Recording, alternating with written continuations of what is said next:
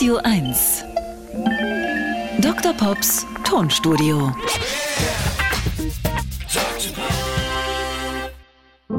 So, das Tonstudio ist eigentlich noch in den Betriebsferien, aber hier kommt ein kleiner Neujahrsgruß musikalischer Art. In F-Dur, falls es jemand interessiert. Hallo, neues Jahr. Schön, dass du gekommen bist. Denn zwanzig dreiundzwanzig war ein Jahr, das man gern vergisst. Doch es war auch nicht alles schlecht. Das Stones-Album war gut in jedem Fall. Dann wurde Deutschland auch noch Weltmeister im Basketball. Beim Fußball sah es anders aus, da konnte man teilweise nicht hinsehen.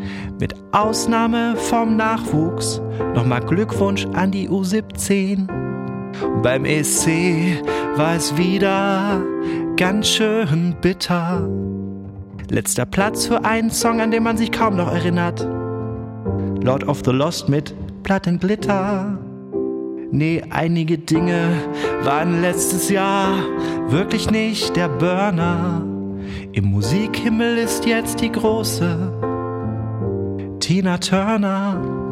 Doch es gab Momente, zu schön um wahr zu sein. Der Löwe von Kleinmachnow war dann doch ein Wildschwein. Tolle Konzerte und Kultur, Mensch, was haben wir auch mal gelacht. Und dann haben auch noch die Beatles einen neuen Song rausgebracht.